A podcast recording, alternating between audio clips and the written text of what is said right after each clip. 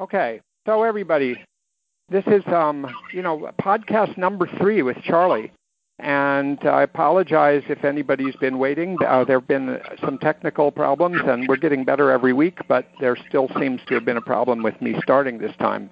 I, I've already talked to you for a while. Just imagine that. Um, and uh, I already said, unfortunately, everything important. Uh, so now I'm going to move on. Uh, haha. Now, I want to start now. I'm going to repeat some of what I said before, though it's kind of unscripted, more or less. This, um, this, this podcast series as a whole is now has the title, uh, which has mutated a few times, the title of "To Hell and Back." And the idea of this is one idea, the whole thing, which is that every one of us uh, on earth experiences hell in so many different forms, so many different times in our lives. And by hell, I don't just mean sort of lightweight difficulties. I'm really talking about, you know, the worst moments of, of our lives. Sometimes those are extremely extended moments. But this is the hell of grief that's nearly unbearable or illness. Uh, the hell of, of injuries that are terrible and catastrophes like we heard about with uh, the last two weeks uh, with our colleague in Puerto Rico with the hurricane, the, the hell of going through depression um, and anxiety, the hell of having a psychosis, and the hell of of addiction, the hell of being a family member or or somebody who loves anybody going through any of these things, the hell of being uh, feeling very empty in life and lonely and having no purpose, or having really painful relationships that don't seem to be able to be changed and um, that you can't get into or can't get out of, and same with work environments for some people. Um, there's parenting hell when you just can't make things happen the way you have in your mind as a parent and keep falling into uh, habits that don't work very well. Um, the pain of estrangement when someone from your family basically uh, finds it necessary to stay away from you, um, and how awful that can be, and the pain, the pain of being in abusive relationships that are hard to get out of. So in other words, it's just nobody escapes it entirely. Some people have a lot more than others, unfortunately. Um, and when I'm talking about this kind of difficulty in life, uh, I'm really talking about when things are terrible, when they're nearly unbearable, uh, when someone feels trapped in their situation or in their nervous system uh, they feel some whatever they're in, may, even if it's not going to last forever, it might even just be a shorter time, but it feels like it's never going to end, and it's overwhelming. It's way past what you think you can usually cope with, and you feel helpless. So the hurricane in Puerto Rico was an example of that, where the people there, including the person we spoke to last uh, two times, Domingo, uh, prepared for hurricane because they've been through lots of hurricanes. They knew everything to do. But then what came along was not an ordinary hurricane. It was a it was like the hurricane of the century, which should be an entirely different category. It was just a devastating, destructive thing. And actually, I just heard today that Puerto Rico still has only 50% power. That the death toll is climbing, of course, as people find more and more people, and it's just still a very, very difficult situation. Um, now, the hell to one person is not the same as hell to another person. So we're not just talking about external factors that are hell. I mean, some people experience uh, a terrible experience in a circumstance where somebody else actually doesn't.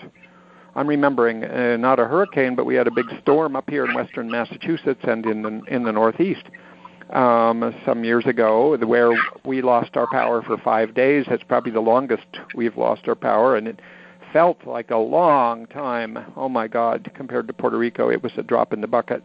And um, um, and for me and one of my sons, it wasn't convenient, but we kind of turned it into what we felt like was a camping trip like you know we may have had fires in the fireplace and we got stuff and we ate and we even cooked things there and you know slept there. And it was kind of like uh, we turned it into that because we've done a lot of that. And but for my wife and my other son it was hell. They just couldn't it was really nothing worked. And uh, they ended up finding somebody's house to go to that had still had power Um, that's a mini example of what I mean, but it, it, I just want to make the point that we're talking about an internal experience here.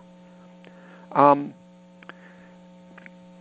I want to refer back to, uh, you know, a brief story about uh, where the term hell really, um, in this form, came into my vocabulary, because uh, as uh, many of you know listening, but I can't assume everybody does, and uh, it's still a useful context to go over, is that uh, when she was 19 years old, Marsha Linehan, who developed dialectical behavior therapy as, as I'll come to, as a way to help people get out of hell, um, was in a hospital and was in it for a long time and for psychiatric problems, uh, symptoms, and a lot of emotional suffering, and uh, just unbearable. And she just kept having to, to doing things that were in, designed to try to distract her mind or to or to get out of it. And it resulted in her being hospitalized for some time. And and after going through a lot and uh, being there long enough to know that there was no simple way out, it just kept happening and being there long enough to find out that you know no one had the cure. No one knew exactly what to do. Though as she pointed out when she came out with this story a few years ago the people who helped her the most were the ones that admitted they had nothing that they really didn't know how to help her yet but they were very kind to her. But when she was in that situation at one point and she was in a uh, uh, isolation room by herself um, she had the thought uh, that if she ever were to get out of hell, if she could ever find a way out of the hell that she was in, she would spend her life going back in and getting other people like her out of hell. And that sort of laid the whole, that's like the origin story of dialectical behavior therapy, or DBT. And um, and it became her mission, and it's been her mission. Uh, it continues to be her mission all these years later because, uh, gosh, that was probably uh, more than 50 years ago. Um, and in therapy, in DBT, but not only DBT, I think this makes sense generically, and maybe in life in general, when people are in hell, the way to help somebody in hell requires two steps. You know, might say that sounds rather simple. It's only two steps one step is you have to be able to get into hell with somebody so that you know you can kind of see hell from their point of view. You kind of, as much as, much as possible, you get the inside story and you listen carefully and you let yourself feel the things that they're probably feeling and you communicate that and see if they if they think that you get it and more and more that means uh, getting into hell with with that person and then you need to start to envision how is this person going to get out because they they may be so demoralized or just not have some of the skills or some of the ideas or some of the capacities to make it. So then you have to think of how am I going to get this person out of hell? I mean, that defines the therapy, how to get into hell with somebody, which is really kind of like a way of uh, working your way in with your mind, with discussion, with reading, with thinking, with letting it in. Uh, and sometimes that feels pretty awful. And then it's uh, how do you get out, which is what kind of tools do you have to help people get out? Because unfortunately, usually if you just convey that you understand it, that is definitely helpful. It's a step in the right direction, but the person usually needs more than that in order to get out and build a life. Um, so, again, the the overarching point of this podcast is to uh, learn about, think about, discuss, uh, go into different versions of hell in life. Um, sometimes with discussions with people, sometimes just me talking, and then hope to come uh, across and share tools for people to get to get out or to get others out, and strategies. Um, so let me say something about DBT. Um, because uh, that's where I'm moving today. I'm today I don't have a guest um, unless I were to say I'm just one part of myself is talking to another part of myself, but that's kind of a fake answer. But uh, it is just me today, and uh, and I do want to uh, bring now you into what I want to uh, talk about, uh, explore, teach about today. DBT at its core, at the center of DBT, it's now become perfectly clear after years of research that what helps people, and it definitely does help people, are skills, are the skills that are taught. They're taught from a manual that you can buy, you know, Marsha Linehan's skills training manual, and other people have put these skills out in other forms, but at the center are the skills. It's sort of like uh, there's other parts of DBT, but it's kind of like if you were to buy a hamburger, the skills are like the meat patty in the middle without it, it's hard to know uh, what would happen. Uh, you, chan- chances are it wouldn't be as helpful. And now, if you look at the skills, there's a lot of them. They're divided uh, with adults. Uh, the skills for adults are divided into four categories, four, and they're called four modules. And at the center of the skills is one of those modules.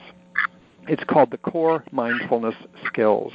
And they're called the core mindfulness skills because uh, they're considered to be at the core of all of the other skills. They are prerequisites, some of them. The, the idea in uh, mindfulness skills and specific particular mindfulness skills is that uh, you really need these to get started and to move in. There, there is mindfulness of relationships when you're working on relationship skills and mindfulness of emotions, etc.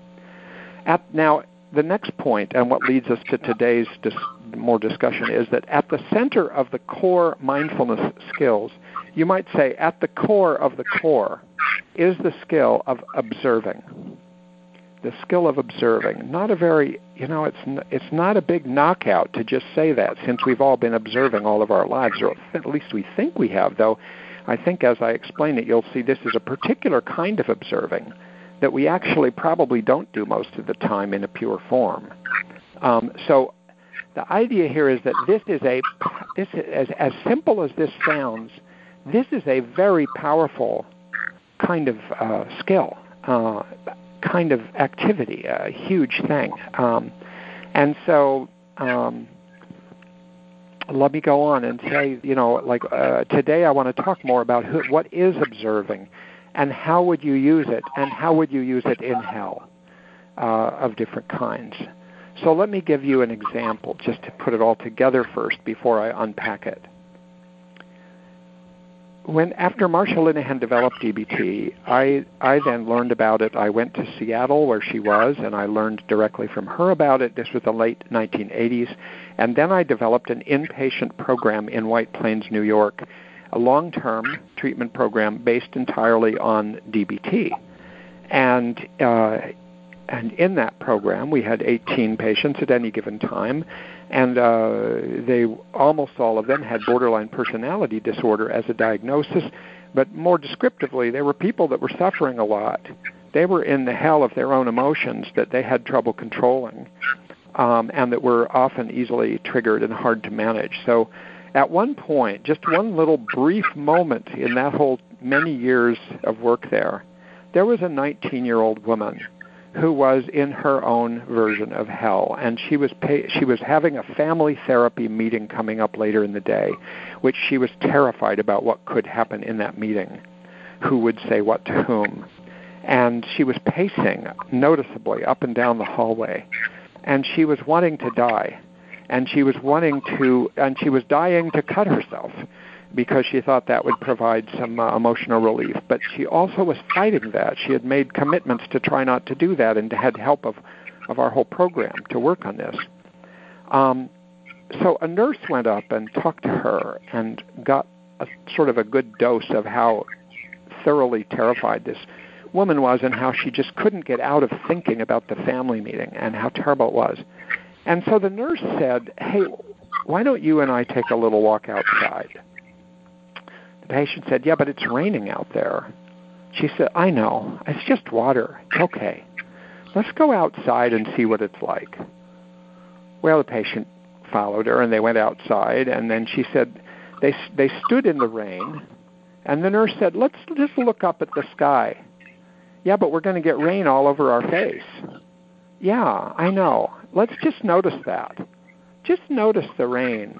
Let's both of us, let's just be like we're out on a trip in nature and it's really raining and we're just looking up at the sky and seeing how much rain's coming down and we're feeling it hitting on our forehead and our cheeks and our, our whole face and then we're feeling it just dripping down yeah, but we're going to get really wet. Our clothes are going to go. I know, I know. It's sort of a pain, but you know what? I mean, let's just do this. Let's just notice the rain falling on our face.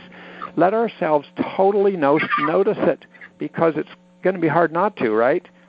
So the, they did that, and and uh, within a very short time, the patient was uh, sort of smiling and then kidding with the nurse about getting totally soaked, and now she was going to have to go in and uh, and, uh, get different clothes on before her family meeting. And she and uh, nurse said, "Well, you, at least you won't have to take a shower." And they're kidding with each other.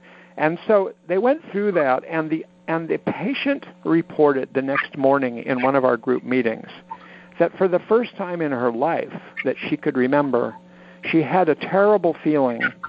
And once she figured out what to do for a while, the feeling changed and it was like a revolution for her. It was like a new discovery. It was like you know, if you're blind and and deaf, and you and you discover for the first time, like Helen Keller, uh, that there is such a thing as a letter or a word. I mean, she was like, "Oh my God!" It came and it went.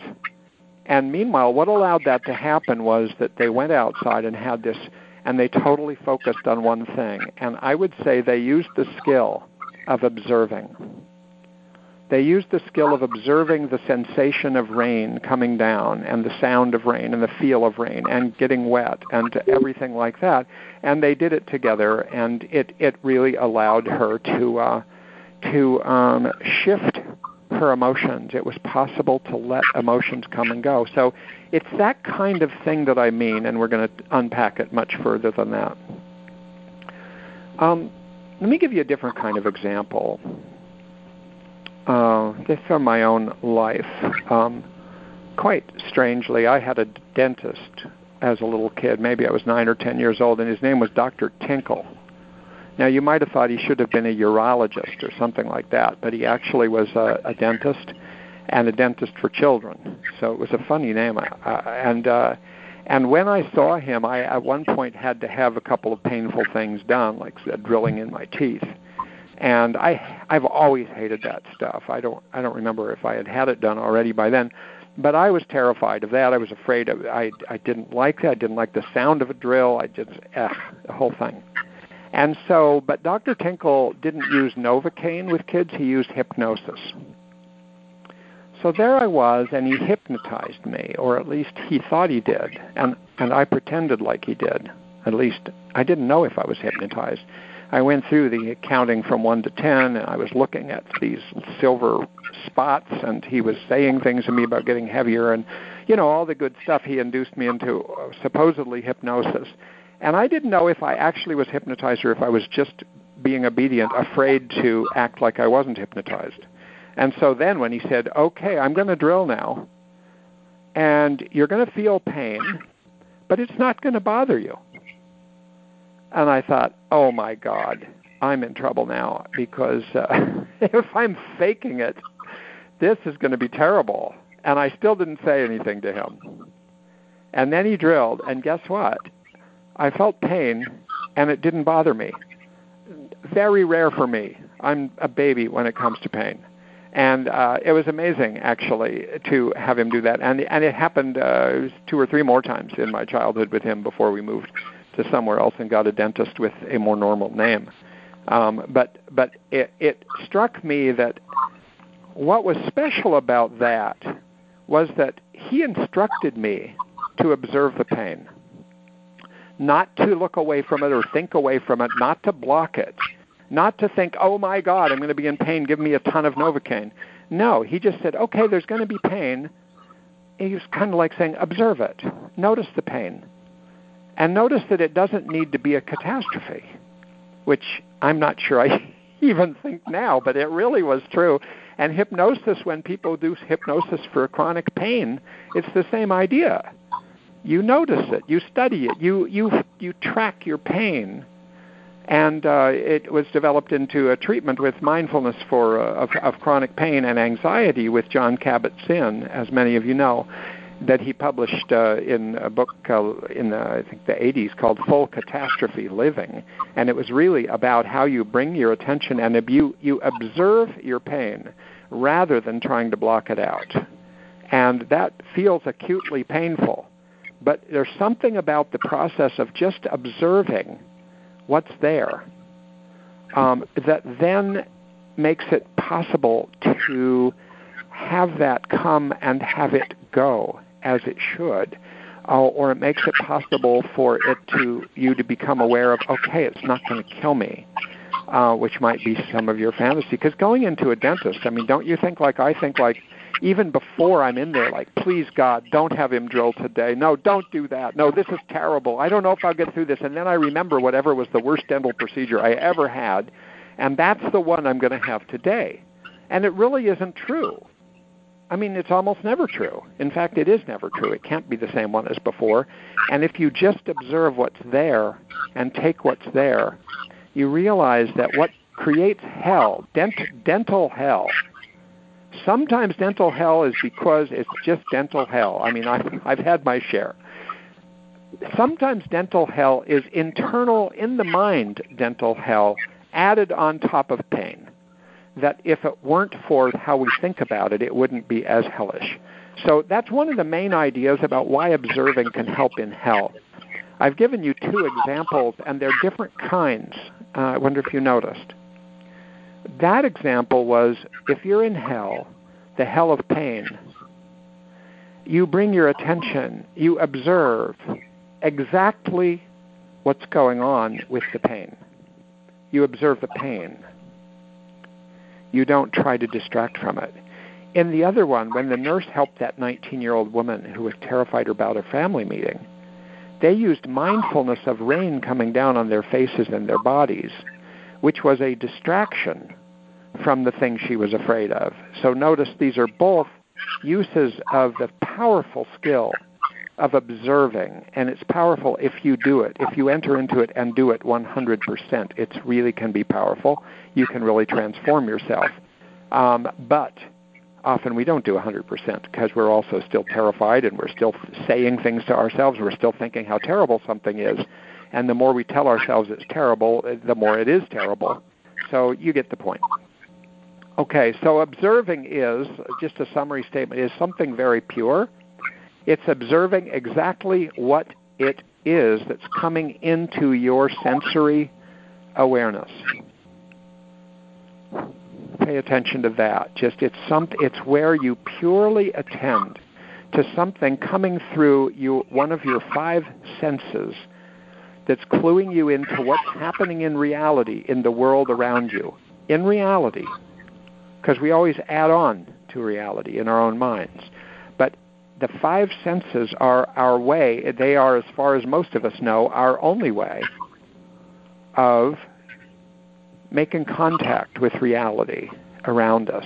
And then there's more sensory capacities inside us so that we can sense our own emotions, our own physiology, our own proprioception, our own thoughts. Um, we have our own internal feelings. And so if you add all this up, observing is purely to pay attention to what's coming through the five senses from outside and the sensory awareness from inside. And that is what's coming into the mind. And then you start to notice that um, almost instantaneously the mind creates what I'll call add-ons. You know, you you you have a certain thing happen, uh, and then there's a, there's an add-on somebody says something a little critical and that's a little painful. And what you add on, like I did with the dentist, is, oh my God, I'm being criticized again. And it's, it can feel terrible because there is a history of criticism. And it isn't what's happening now, but it, but it, might, but it might as well be as, as in the eyes of the observer. You know, and then there are cravings. You know, it's natural when you have addictions and you're trying to stop that you will have cravings. But the cravings you need, I mean, you can just observe your cravings. Just observe cravings, and people have developed skills for this, like surfing, having an imagery of surfing on your cravings is something like just observing your cravings and using that as an imagery, a metaphor. Um, but what we, what people with addictions usually do is when they get the cravings, uh, it recruits from their brain, from their memory bank, other things about having cravings. It, it, it, it produces things from the past when they couldn't stand it to not have drugs. It produces all the memory of having drugs and how it can take the cravings away. You can think, oh my God, my cravings are terrible now, I have to use. Rather than just purely observe, be with your cravings, right? So there is being in hell. There is being in external reality hell, internal reality hell. And then there is observing being in hell, which can be an add on. You observe being in hell, and then you see that you've added something else onto it.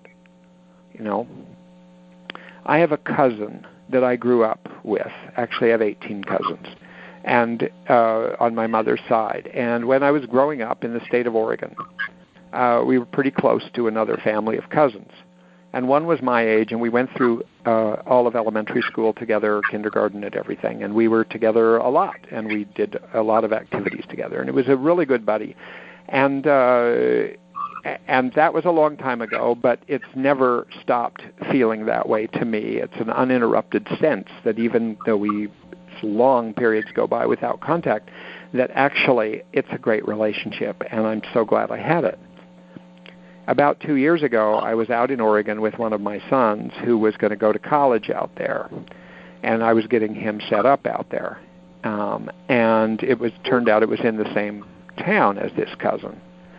And while I was there, I really didn't have enough time to go see him. My my son and I just had all these things planned, and then one of my brothers came into town and and said, "Let's all go to dinner." I said, "Okay." So we all left the project of getting him moved into college, and we went to dinner. When we went to dinner, um, another cousin, the older brother of that cousin, uh, came because my older brother asked him. So he came, and then later he told the the cousin that I was close to. He told him, "Hey, we had dinner with uh, Charlie and and uh, his kids and uh, everything, and and and then I uh, I never heard again from that cousin I wrote him and thanked him because he a couple times helped out my son while he was there, and I didn't hear back from him. And it went on and on. And um, so now I had sort of re- cousin relationship hell in that he was not getting back to me. And that was painful enough, you know, like if you text somebody and they don't get back, or you leave a message for somebody they don't get back, it's a certain, you know, painful thing, a certain degree of pain depending on the situation. But this became bigger and bigger in my mind the longer it went on, until I was thinking, I'm going to contact his sister who's out in Oregon, and I'm going to find her and talk to her and see what the hell is going on with him because he's not responding to me. And um, so this went on quite a while, and it built up to a big thing. So now I had in my mind, and this is how relationships can be, even the ones you see every day, where there is the actual encounter and there's the add on and hard to keep your mind focused on the actual encounter because the add-on takes a lot more emotional significance. So that's what happened, and I st- I was just in pain, and I was starting to think, what the hell? Why would he do this? You know, he should be he should know enough that I wouldn't leave him out. That isn't how that happened. I didn't even know we were going to dinner, and I wanted to explain. I explained it in emails and stuff, and no, no answer, no answer. I even went to the point of sending him a present of since out here in Massachusetts we have maple syrup, and I thought, oh, I'll send him a little bottle of maple syrup with a little card, and I did. And then he emailed me. And then when he emailed me, it turns out he had found all the previous emails because he said, oh, I was Chuck when I was a kid. He said, Chuck, I'm sorry that you thought there was something wrong. There was never anything wrong. I loved I loved helping your son and I like seeing you and there's no problem at all. I just, you know, I, I ended with a certain email like two years ago, but now, but it's still there, and I went and checked it after I got this thing from you, and I see you've been contacting me. I thought, oh shit, and all of a sudden there I am back in uh, in reality.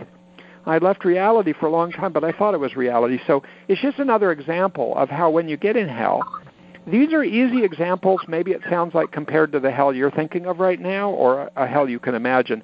But uh, and of course, observing doesn't do everything. But this is unbelievably helpful, and we uh, almost all the time we have add-ons because that's how our brain works. All right. Um, let me go on. Helping other people in therapy with observing. It begins with observing. Um, whatever it is that somebody's coming in, and I had I had people that I worked with today that came in with various situations that they're dealing with that are painful, and uh, you know you start out asking the person to describe what they have noticed, what's going on. Hey, what's going on? And then you listen, and then you li- then you ask more. And because if you move too quickly, you you don't know what you're hearing.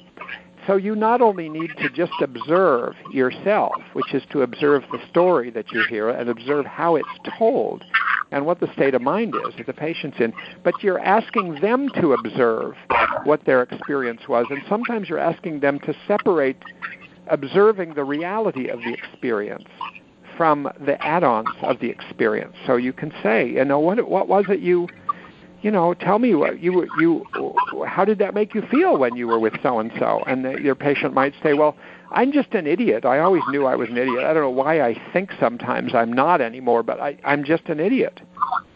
And you know when you hear it that they are describing something that they're actually observing, but it's being overtaken by something from their past, something from their judgments, some some assumption that is not actually the experience of reality.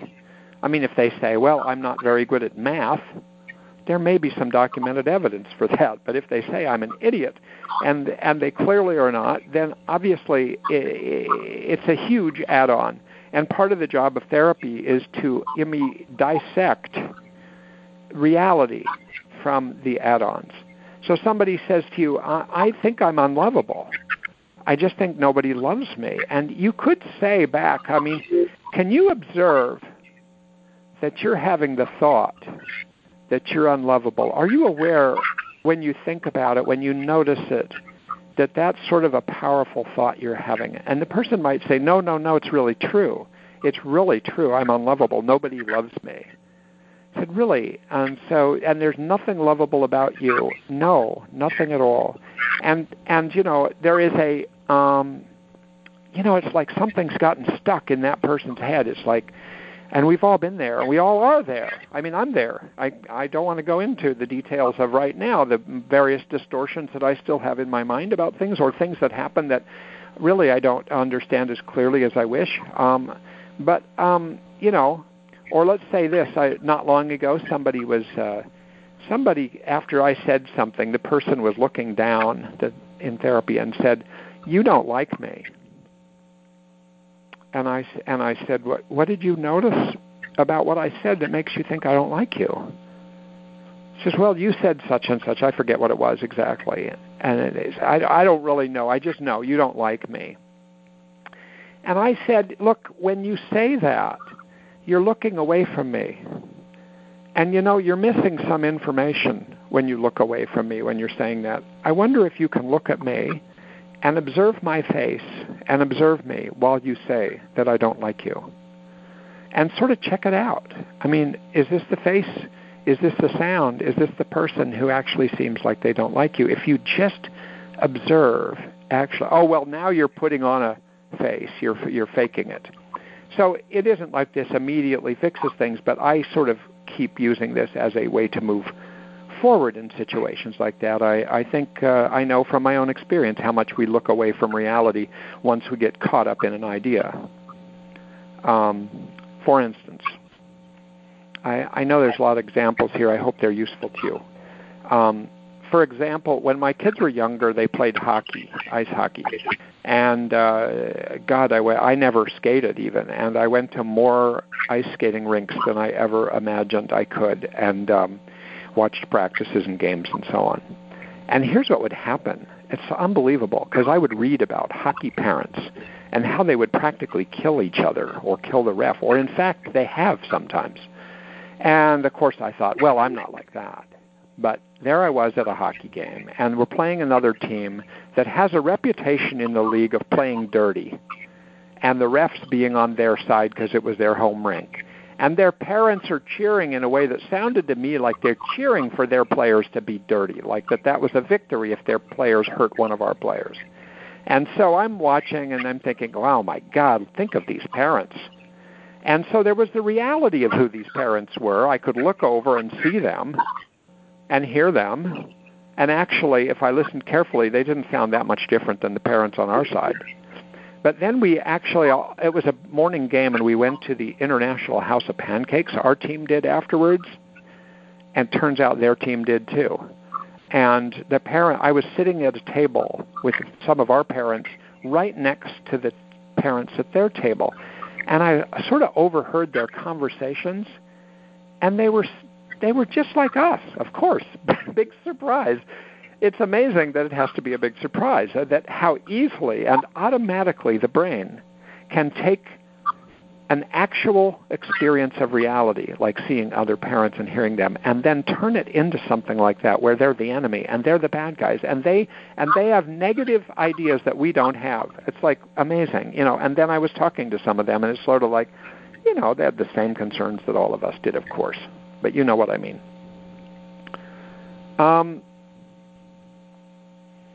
let me just think. Um, I want to say something about parenting um, because these kind of problems come up uh, with raising children, right? When we get to a week where we're really talking about hellish experiences of parenting and how to get out of that, uh, I think, you know, one of the things will be that one cause of suffering among parents is that they have the idea of what their kids, of course, should do.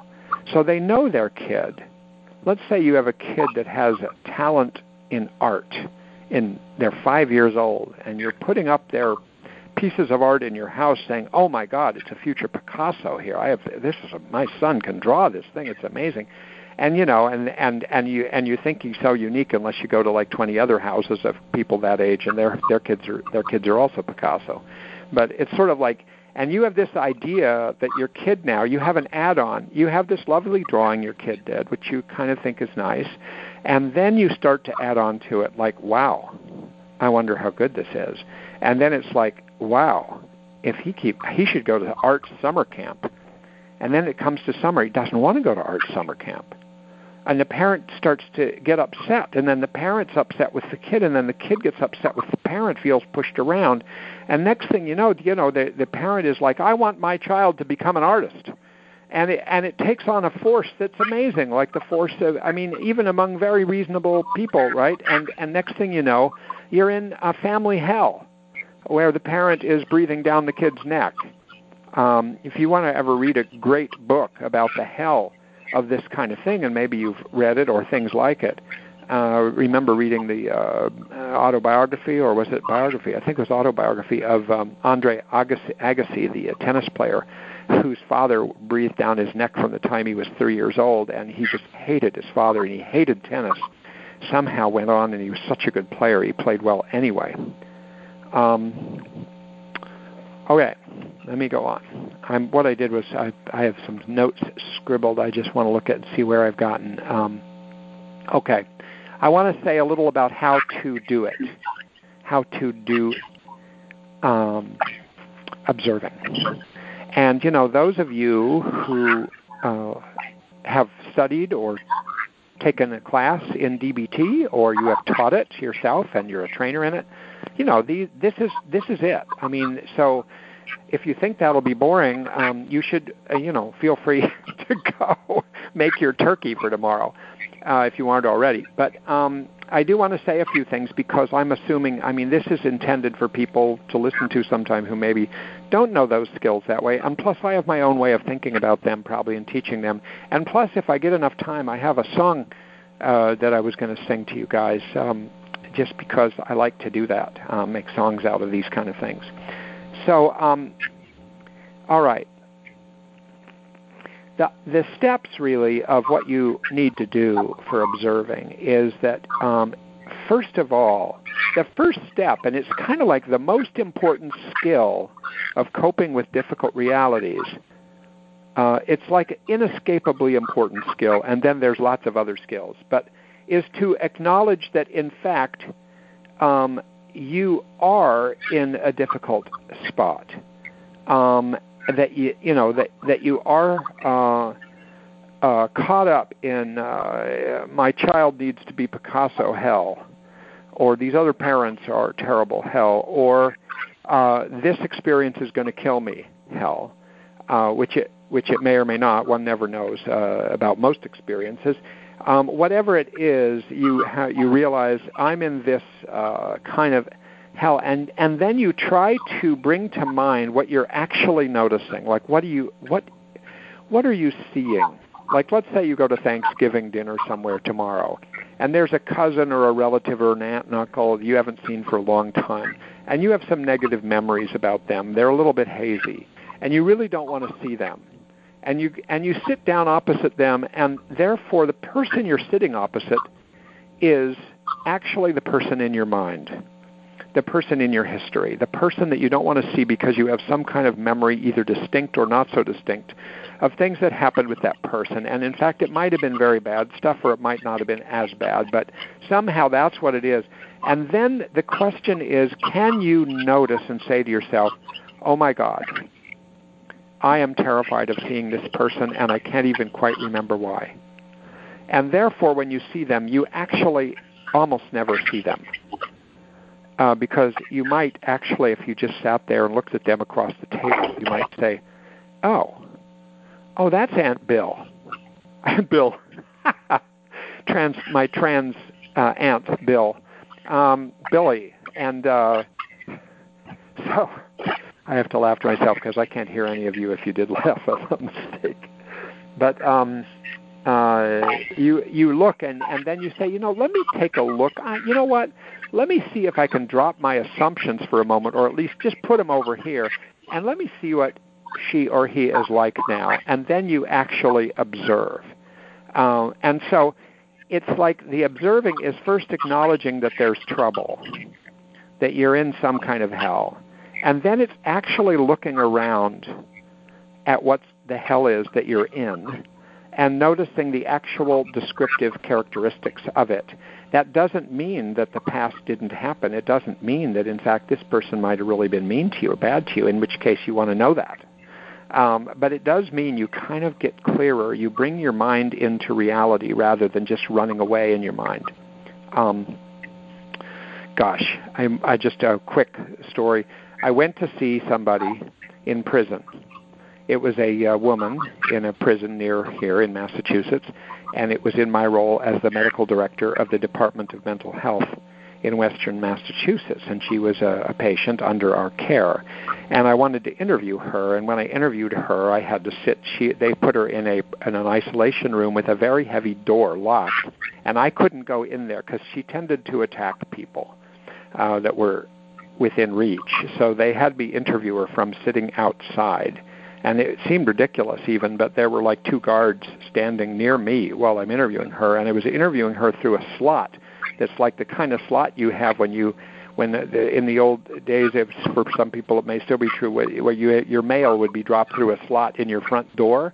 It's like about a foot wide and uh, about an inch high. So there's this slot, and I'm looking at her eyes, and she's looking at my eyes, and I'm asking her how she's doing, and she said, It's terrible.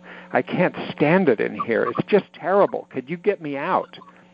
And oh my God, if eyes, if the human eye could just get what it wanted, I mean, she was so communicative. It's like, I thought, oh my God, I should go talk to the guards and get her out. But of course, I knew that was uh, nuts. I, I had no idea of what the story was of why she was in there at that point yet.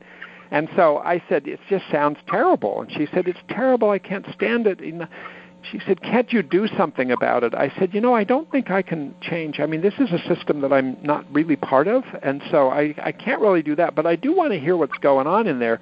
She said, well, it's no point because it's just terrible. And I said, well, what are you doing with your mind? She said, what do you mean, what am I doing? I said, well, describe to me the what it's like in there because I'm not there. She said, What am I supposed to say? It's like four walls.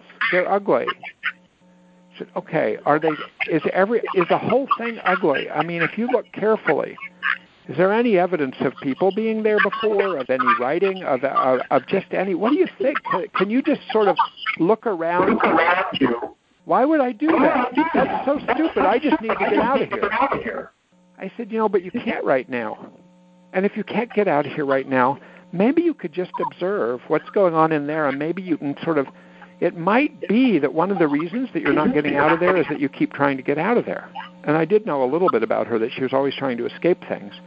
And I didn't know if this was true, but she certainly was trying hard with me. And I said, maybe if you weren't trying so hard to get out, you might even get out sooner. I mean, so maybe you can just sort of look around. Could you tell me more about what you see? You know, you walk around there if you want, and then come back here and tell me. And you know, I just tried to get her mind to be occupied with reality of where she was um, hoping that that would help her bring her emotions down rather than repeatedly refuel them. And frankly, it helped a bit. It helped a bit. Um, now, if what's happening is really too painful to ask somebody to be mindful of or to observe, you might have to notice that and find that, you know what, maybe this isn't the moment for this person to observe certain things. Like some people are in such severe pain.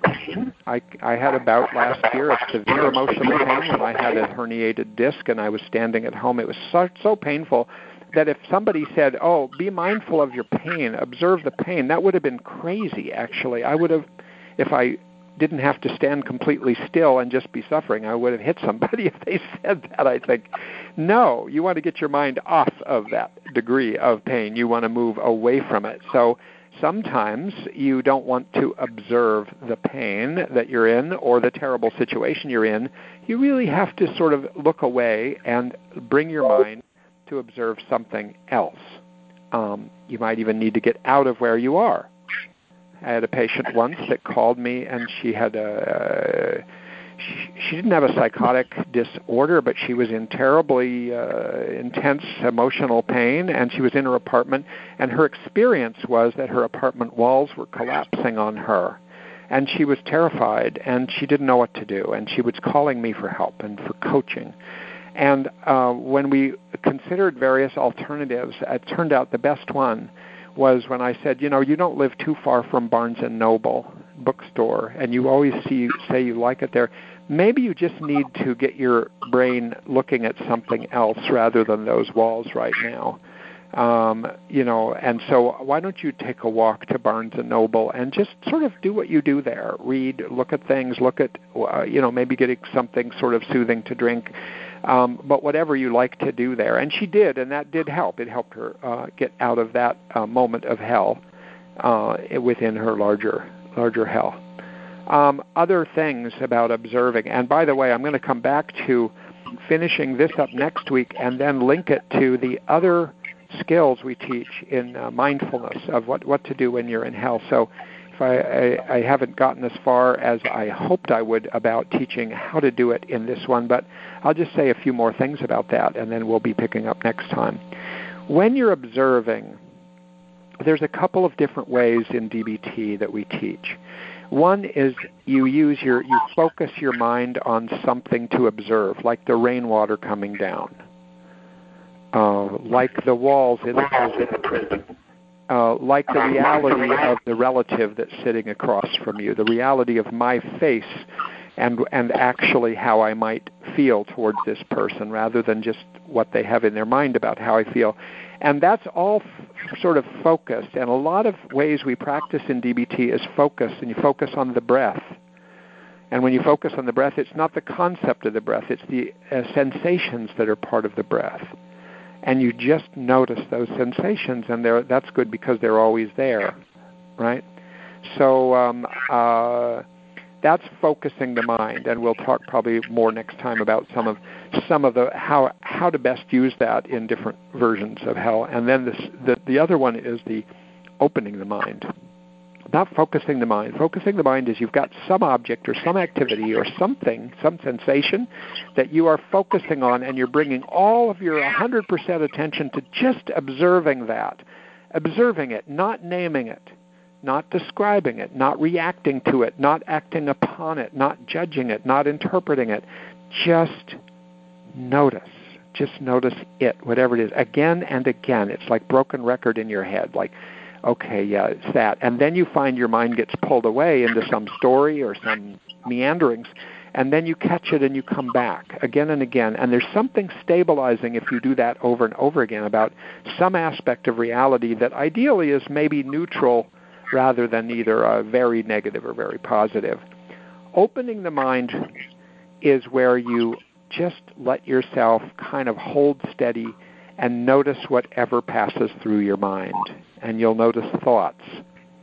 And if you follow them, there's a never ending, never ending train of thoughts and a never ending sequence of emotions.